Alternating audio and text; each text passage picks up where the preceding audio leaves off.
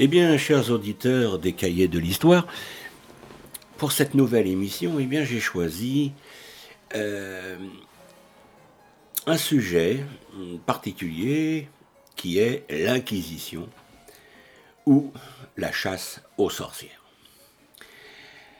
Alors, à leur début, les chrétiens étaient persécutés dans l'Empire romain à en devenir des clandestins, notamment durant le règne de Clotis. Et c'est à partir de l'an 313, après Jésus-Christ, avec l'édit de Milan, que les chrétiens sont autorisés à pratiquer la nouvelle religion. 70 années plus tard, Théodose élève le christianisme au rang de religion d'État et toutes autres pratiques sont désormais prohibées. Le christianisme passe alors de la persécution au triomphe. Et c'est au Moyen Âge que l'Inquisition connaît son plus grand essor, et en particulier pendant les XIIIe et XIVe siècles. Les cathares, considérés comme hérétiques et dangereux, connurent leur élimination. Alors voyons un peu le contexte ecclésiastique. Le catholicisme étant reconnu comme la seule et vraie religion au monde, eh bien l'Église s'arroge le droit de faire la loi selon une certaine interprétation du Nouveau Testament.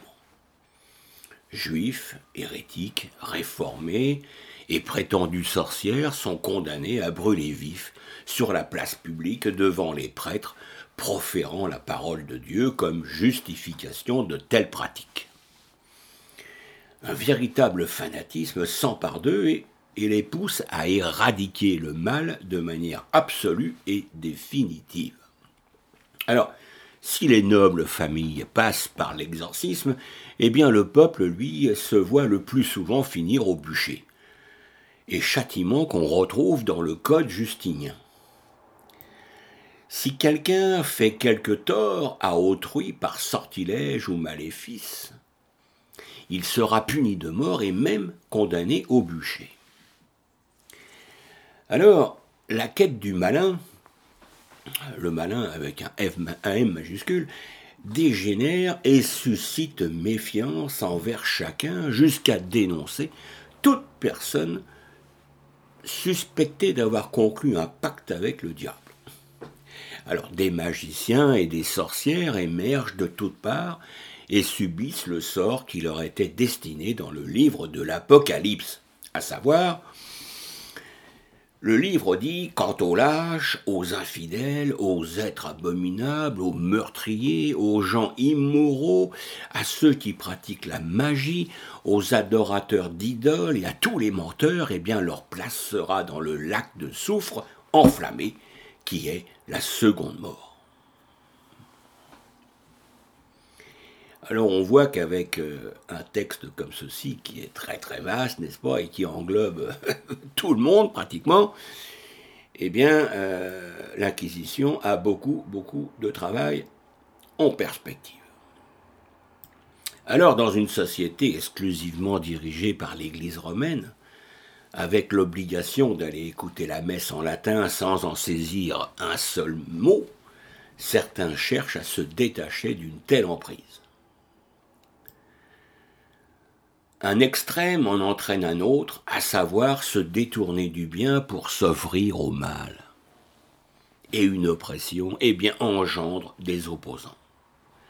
Bien que ces opposants restent clandestins par peur de représailles, comme ce fut le cas des Cathares, eh bien l'Église se charge de soulever le problème et de poursuivre ceux qu'elle appelle communément les hérétiques. L'Inquisition naît avec la terreur de la sorcellerie. Une forme de superstition se met en place, condamnant de nombreux individus, souvent coupables de rien, du moins pas des accusations de sorcellerie qu'on leur porte. Alors l'Inquisition traque surtout les enchanteurs, les possesseurs de livres, amulettes, formules ou objets suspects et toute autre forme d'attitude absolument inhabituelle. Les enfants également se voient reprocher d'avoir conclu un pacte avec le diable car on considère que la sorcellerie est héréditaire. Mais la procédure interdit de mettre à mort les enfants n'ayant pas atteint l'âge de la puberté. Merci pour eux. Alors, à l'heure où les croyances régissent le monde, la méfiance engendre souvent de fausses convictions vis-à-vis de certaines personnes. Et les victimes de sorcellerie sont le plus souvent des femmes. Voyons en cela les guérisseuses des villages qui sont prises pour cible. On leur attribue toutes sortes de méfaits, de pratiques maléfiques et usage de sortilèges afin de guérir les malades qu'elles soignent. Le danger réside dans l'idée que si ces femmes peuvent guérir, alors elles sont également capables de blesser, voire même de tuer. N'importe quel fait ou apparence inhabituelle est susceptible de traîner le suspect au bûcher. Le métier est également un motif de culpabilité, de même que le statut d'étranger on entre dans une ère où le comportement le plus banal de la vie quotidienne peut mener aux accusations les plus graves. Et pendant des siècles, eh bien, cette méfiance omniprésente va mener à des séries de dénonciations pour sorcellerie. Alors la marque du diable serait une trace produite par la main du malin, symbolisant un pacte avec ce dernier et trahissant sa présence. Gravée jusqu'au sang à l'aide d'une griffe, elle peut représenter des animaux tels qu'une araignée ou un crapaud. Cette marque peut constituer l'unique preuve de pratique diabolique. Et c'est la raison pour laquelle les experts la recherchent minutieusement lors de l'interrogatoire. Elle est une partie morte du corps diabolisé. Et en effet, elle n'est plus guidée par l'âme et devient donc insensible à la douleur. La présumée sorcière ne s'appartient plus. Son nouveau maître est Satan, et il lui promet de l'aider à chaque fois qu'elle la pleurera. C'est une femme damnée. Le procès qui cache la torture parce que l'Inquisition, c'est aussi l'art de la torture.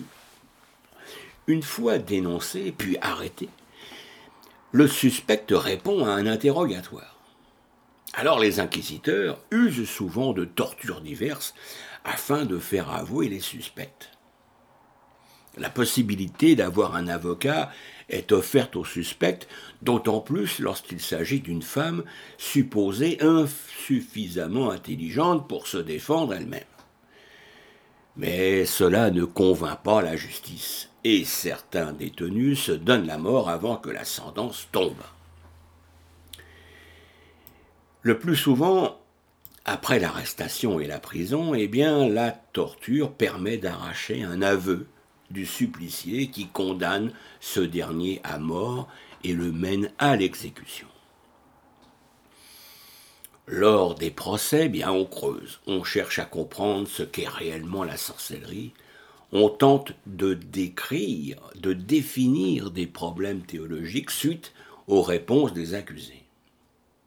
Alors des problèmes surtout axés sur Satan ou le mal, le déroulement inquisiteur appliqués par la plupart des cours et tribunaux d'Europe occidentale, se fondent sur les principes du droit romain hérités du code monumental de l'empereur Justinien. Ces principes exigent en premier lieu le témoignage des accusés et des témoins.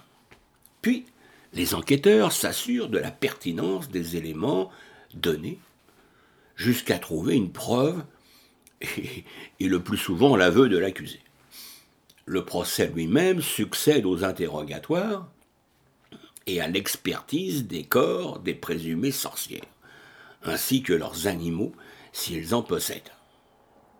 Et une fois la preuve solide de leur culpabilité, eh bien les suspects passent devant les juges dont dépend leur relax ou leur condamnation.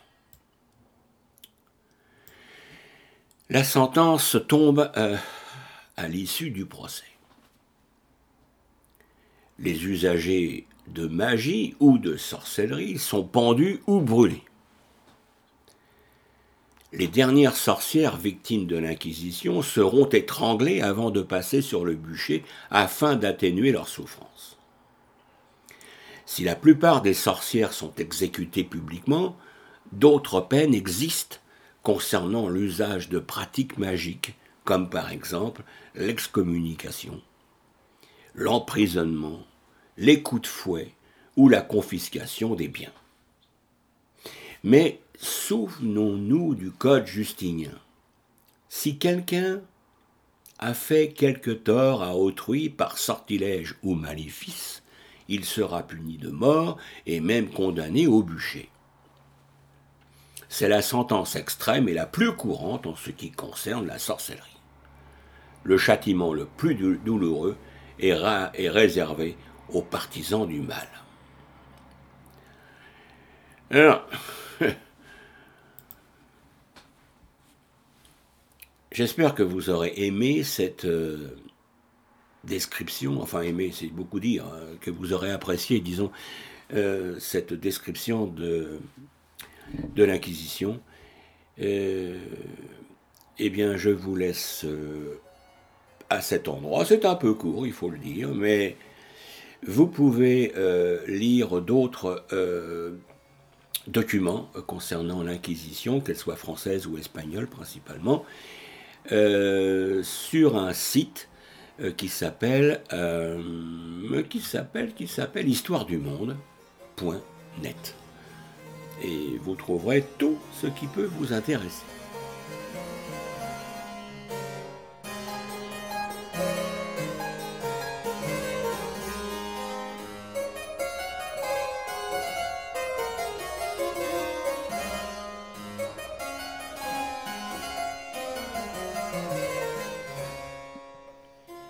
Eh bien, chers auditeurs, euh, faisant suite à l'Inquisition, que j'ai développée d'une façon tout à fait générale, je voudrais euh, poursuivre quelque temps en vous parlant de l'Inquisition espagnole qui, elle, a été extrêmement terrible, et en, entre autres vous parler d'un inquisiteur qui s'appelait Torquemada.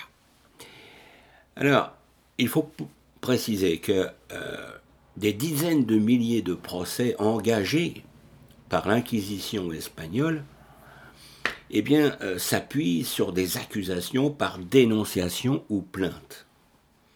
Et les accusés sont ensuite poursuivis pour hérésie majeure ou hérésie mineure. Alors les hérésies majeures, eh bien, c'est tout simplement le judaïsme, le mahométisme et le protestantisme. Quant aux hérésies mineures, eh bien, c'est la superstition, la bigamie euh, l'entrave à la justice, euh, les blasphèmes, la fornication, euh, les illuminés, les mystiques, la sodomie, la bestialité, etc. etc. Et un homme se détache particulièrement de l'Inquisition espagnole, il s'agit de Torquemada, je vous le disais, qui a sévi, hein, le mot n'est pas trop fort, au XVe siècle en Espagne. Alors, le changement dans le mode de nomination des inquisiteurs, institué par la bulle du 31 janvier 1482, eh bien, entraîna la création de nouveaux postes, dans le nombre desquels figura Torquemada de l'ordre des dominicains. En 1483, le Conseil de l'Inquisition suprême et générale qu'on a abrégé en la Suprema, fut institué. L'inquisiteur général en était le président de droit.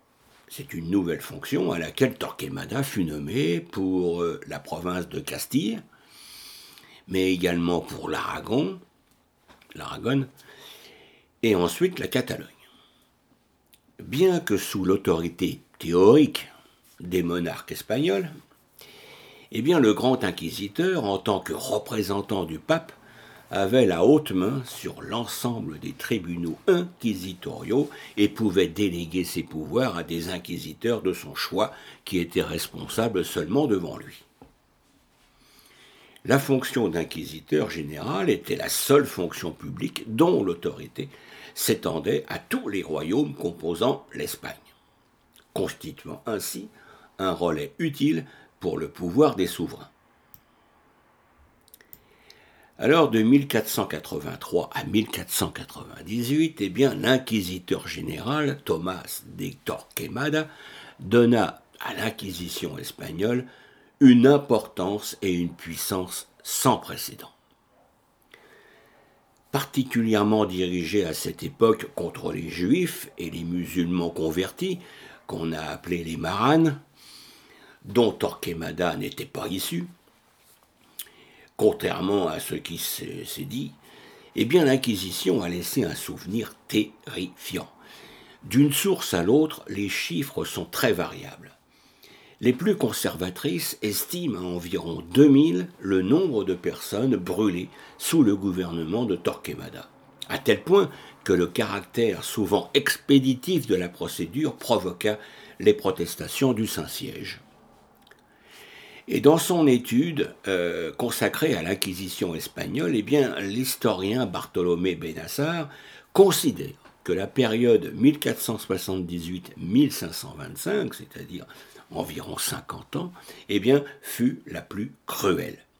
40% des condamnés finissant sur le bûcher. Dans l'Espagne septentrionale, ainsi qu'à Lérida, à Barcelone et dans d'autres localités, eh bien la population s'opposa vivement à l'introduction de l'Inquisition. Mais la volonté obstinée du roi Ferdinand et, le fanatisme implacable de Torquemada eurent raison de toutes les résistances. Dans l'année qui suivit la mort d'Arbues, les inquisiteurs firent leur début à Barcelone et dans l'île de Majorque en livrant 200 maranes aux flammes. La fumée des bûchers, dit un contemporain juif, qui s'appelait Isaac Arama, monte vers le ciel dans toutes les régions de l'Espagne et jusque dans ses îles.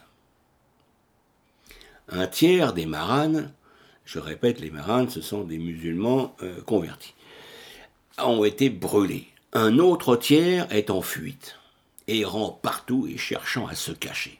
Et le reste vit dans des transes continuelles tremblant sans cesse d'être arrêté par l'Inquisition. Sous l'impulsion puissante des onze tribunaux qui fonctionnaient en Espagne pendant cette période, eh bien le nombre des victimes s'accroissait d'année en année et bientôt. Et eh bien bientôt ce beau pays ne fut plus qu'un immense brasier dont les flammes ne tardèrent pas à consumer même de bons et sincères chrétiens. Il faut préciser que pendant les treize années où Torquemada régna en maître absolu, plus de 2000 maranes montèrent sur le bûcher, et on estime à 17 000 le nombre de ceux qui furent bannis après avoir fait acte de contrition. Et la répression qui eut lieu donc entre ces années 1480 et 1500 sous l'impulsion de Torquemada fut si efficace que la traque aux, judaïsants devint par la suite beaucoup moins fructueuse et beaucoup plus difficile, ce qui conduisit parfois à des terribles excès, à tel point que le mouvement d'opposition à l'Inquisition grandit et l'inquisiteur Diego Deza, qui avait pris la suite de Torquemada, fut démis de ses fonctions en 1507. Voilà. Voilà ce que je pouvais dire et, et vous donner plus d'informations sur l'Inquisition, parce que l'Inquisition espagnole, surtout sous cette tête de Torquemada, fut vraiment extrêmement terrible et très significative de l'Église catholique à cette période. Eh bien, chers auditeurs, je vous remercie de votre écoute. Donc, vous avez deux sujets, vous avez eu, je dirais, deux sujets pour cette émission, l'Inquisition et Torquemada. Eh bien, merci de votre écoute et à bientôt.